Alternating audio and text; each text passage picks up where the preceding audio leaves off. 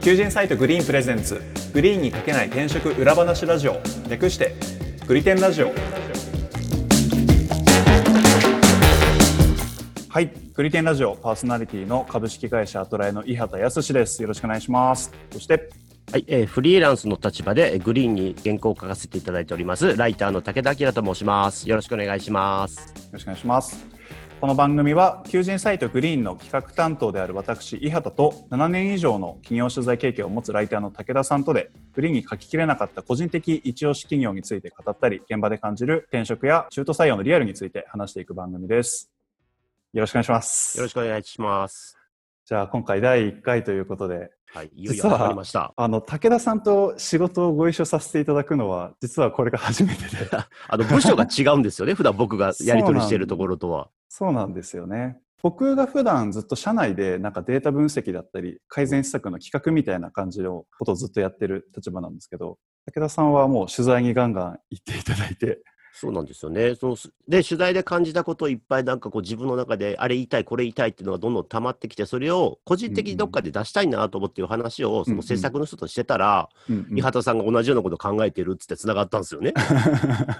そうなんです。僕も社内でなんかこういう温度感とかなんか雰囲気みたいなとこ全然伝えられてないからなんかそれやれないかなみたいな、ポッドキャストとかあれだと思うんだけどなってつぶやいて回ってたら、あ武田さんっていう人が同じこと言ってましたよみたいな、え、マジでみたいな、 繋いでってそ言っうて。そうそうそうそれでこうねお会いしてあこれはちょっと面白いことできんじゃねえかみたいな話でこう始まったんですよねそうですね。ということでで、まあ第一それでは回い、第1回やっていければと思います。。はいい、はい、あの今回あのどうしても一番最初にこう話したいこうか面白い会社があったんですよおはいレンガさんっていう会社なんですけどあのねあのマンションノートっていうあはの住まいの口コミサイトを作ってる会社なんですよい。うーん。で住まいの口コミサイトってなんぞやねんっていう話ですけど、要するに、あの賃貸とか分譲のマンションの評価なんですよ。で、それを口コミを集めて、要するに、俺が例えば引っ越しするってなったら、その分譲マンション、賃貸マンション、自分が住みたいマンションを見ると、そこの住人とかが口コミ書いてくれてるっていう、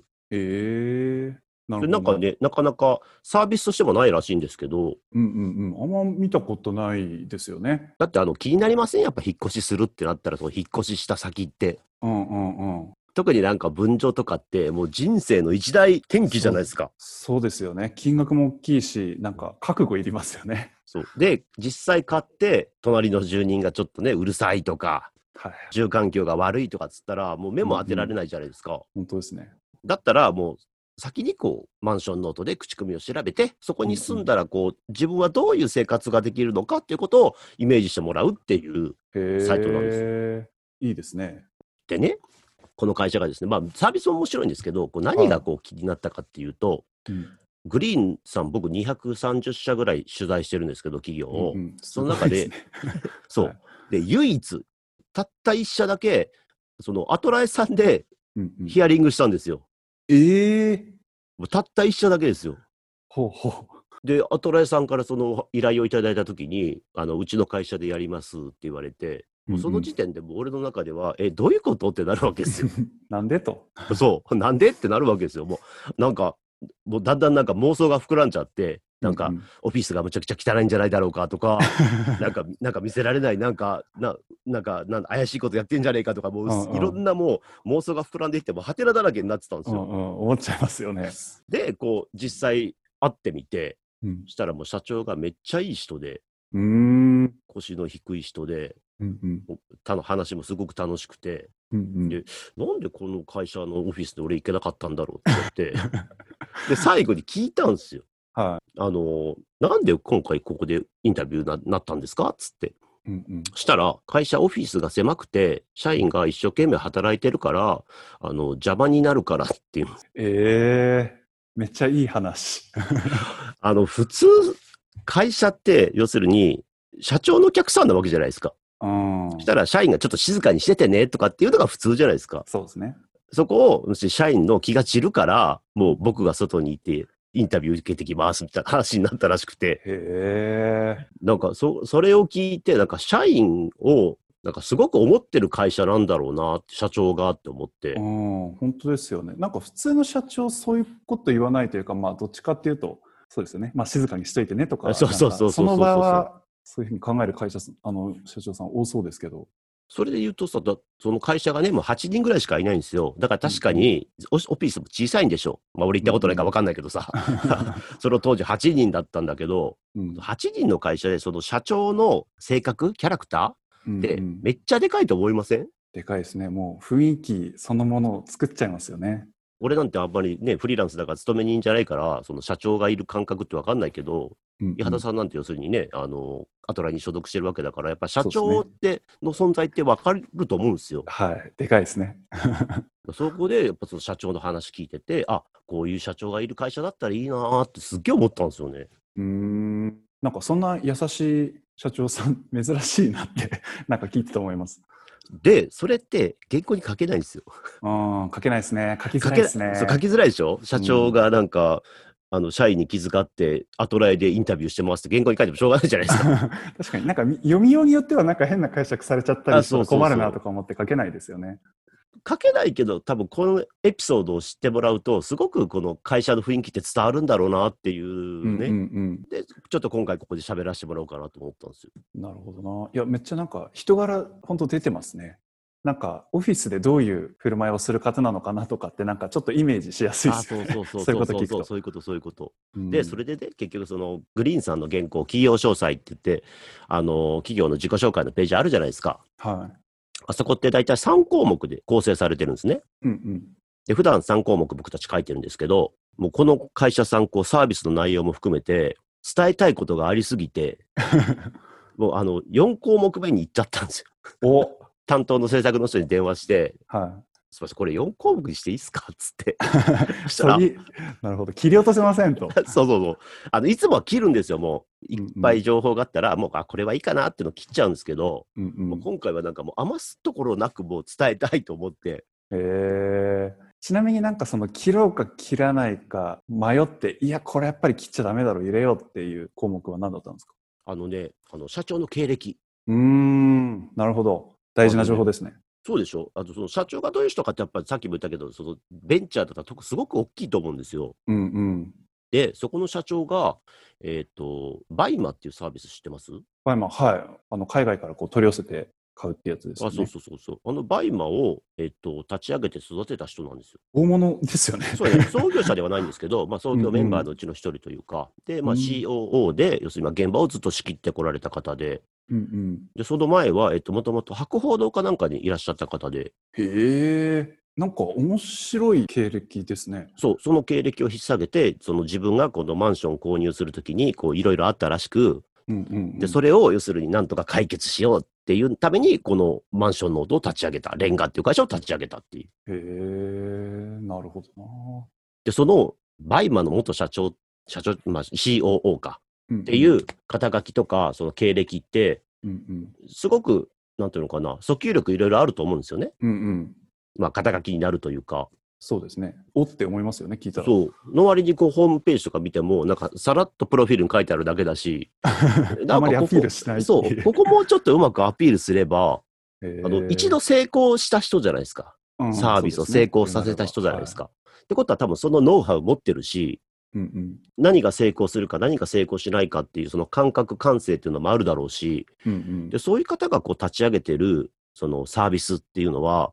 本当ドベンチャーがもう思いだけでこう突っ走ってるのとは多分違うと思うんですよね。はいはいはいそうですね求職者ってそこ重要じゃないですか。めっちゃ大事だと思いますやっぱ不安ですからねなんか本当についてっていいのかなとかって思っちゃいますよねだからそこがやっぱりなんとかな、このこの会社の社長は、やっぱこういう経歴持った人だから、まあ安心だよまでは言えないけど、うんうんですよっていうだけでやっぱり判断の材料増えるじゃないですか。うんうんそれでどうしても4つ目に入れたかったっていう。うんなるほど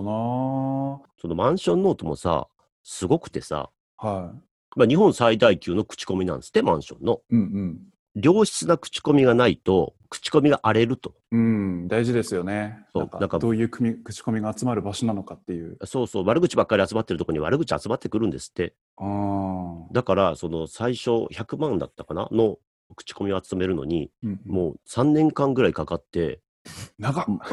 3年そう審査して、えで、でもダメなものは全部省いて、えで、その、なんていうのかな、その、いいことだけ載せないんですよけど、うーん、なるほこど。のむ口コミを募集するときに必ず、要するにいい点と悪い点をセットで送ってもらうんですって。うーん、基本両方載せる。うん、うん。ちゃんとそのバランスが取れてるやつだけをそうそうそうそう採用する。不動産の世界とかだったら、分譲マンション売りたいから、その自分が取り扱ってる物件にいいことばっかり書いたりとかってするんですって。あだかあらそういうのを防ぐために、ちゃんといいとこ悪いとこを書いてもらって、でないうんうとん掲載しないっていうのをやって、で、こう、なんだろうな、明らかに宣伝っぽい怪しいものはチェックして跳ねてるっていへえ、すごい。思い入れがすごいですねう。。そう。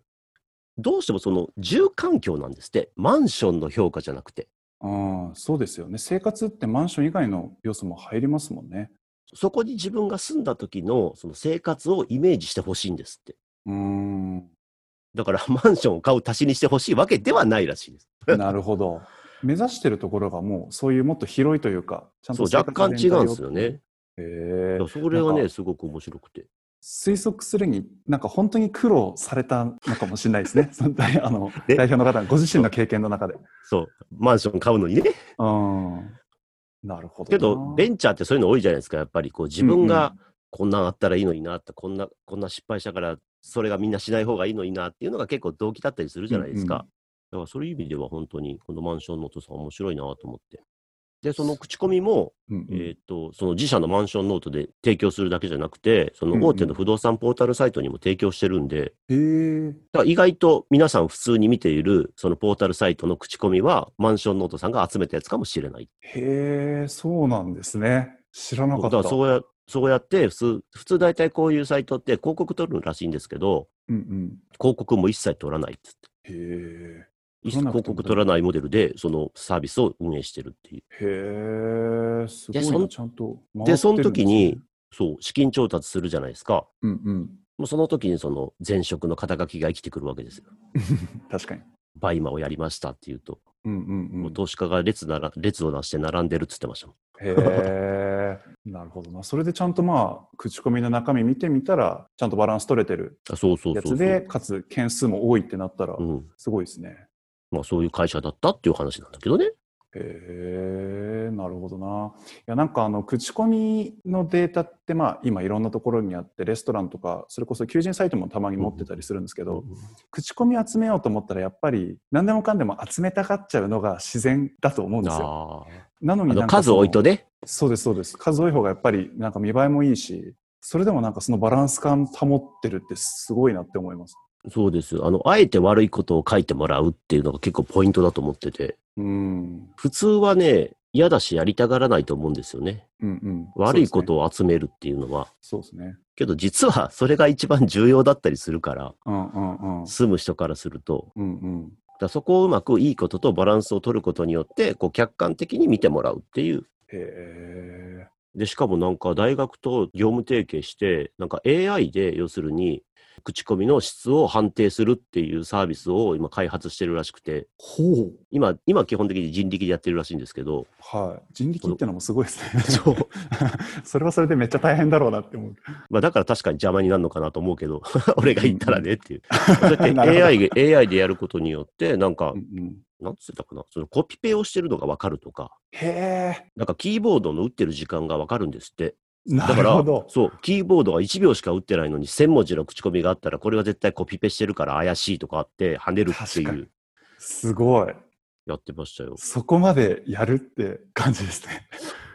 本当にね、面白い会社でしたす。ごいなあなんかちゃんと人の目で見てそういうバランス化が取れてるのかっていうことも気にするしそれがちゃんとこうシステム面でもそのクオリティコントロールをちゃんとしようとしてるっていうことなんですねそうなんですよね。すごいなそれ8人の会社でやることじゃないですよねそうね。だってほぼ日本唯一って言ってたからね、口コミあサイト。あ確かにないやそれくらい思い持ってないと口コミサイトってやれないですよね多分まあ今後ね、うん大きくなっていった時にそこをどうコントロールできるかが逆に楽しみだけどね。うんうんうん。そうですね。はい。ということで、今回はレンガさんについていろいろお話を聞かせていただきました。いや、すごいなんか、めちゃくちゃイメージ湧きました。なんか湧い人た柄的な意味でも、なんか職場の雰囲気的な意味でも。あの、そこで働いてる人とか、その会社の雰囲気ってすごく重要なんだけど、結構うんうでん一番伝えづらいんですよね。ですよね。言葉にすると、言葉でも特に文字にするっていうのはすごく難しくて、だからそういう意味ではうんこういう機会があったら、こう喋る、話をするっていうことで、こう雰囲気が伝わってくれればなとは思いますね。うん。なんか文字にすると途端になんかこう、シープに見えたりとか、そうなんですよね。だあかりますよね。らそこの難しさとして、こういう取り組みっていうのは面白いかなって思います。うん。あとまあなんかやっぱりその企業さん探す立場の人としてもなんか実際そういう雰囲気が分かるといろいろこうイメージついて意思決定もしやすくなるってすごくあるなと思ってて、あると思いますね、絶対う。ん、うちのなんかあのアトラエの採用のプロセスとかでも絶対に会社に来てもらうしうんなんかそのオフィス来て他のメンバーと話してもらうっていうのは絶対にステップとして入れるんですよそこは結構こだわりがあってそこも含めてなんか好きになってほしいなって思ってるところがあったりするんでそれをなんかずっとグリーンで表現できなかったことにやきもきしてたんですよ僕 はなんですごいこういう感じで話していただけるとめっちゃ嬉しいというかすすごいイメージ湧いて助かりますね、絶対に実現しないと思うけど、うんうん、絶対に実現しないと思うけど、インタビューしてる場所をあの、うんウェブで中継すれば一番わかると思ういよ。や確かに確かにねその話し方とかね、社長の話し方とか、その上司に当たる人の話し方とか、人事の人の話し方とかでも会社の雰囲気って大体わかるんで、ですよね。なんか凝縮されてるでしょうね、そこにそじゃあそんな感じですかね。はい。じゃあ今後もあのこういった形でいろんな企業さんの話を武田さんに聞いていければと思います。楽しみにしてます。よろしくお願いします。はい。じゃあ今回は以上です。ありがとうございました。う。ありがとうございました。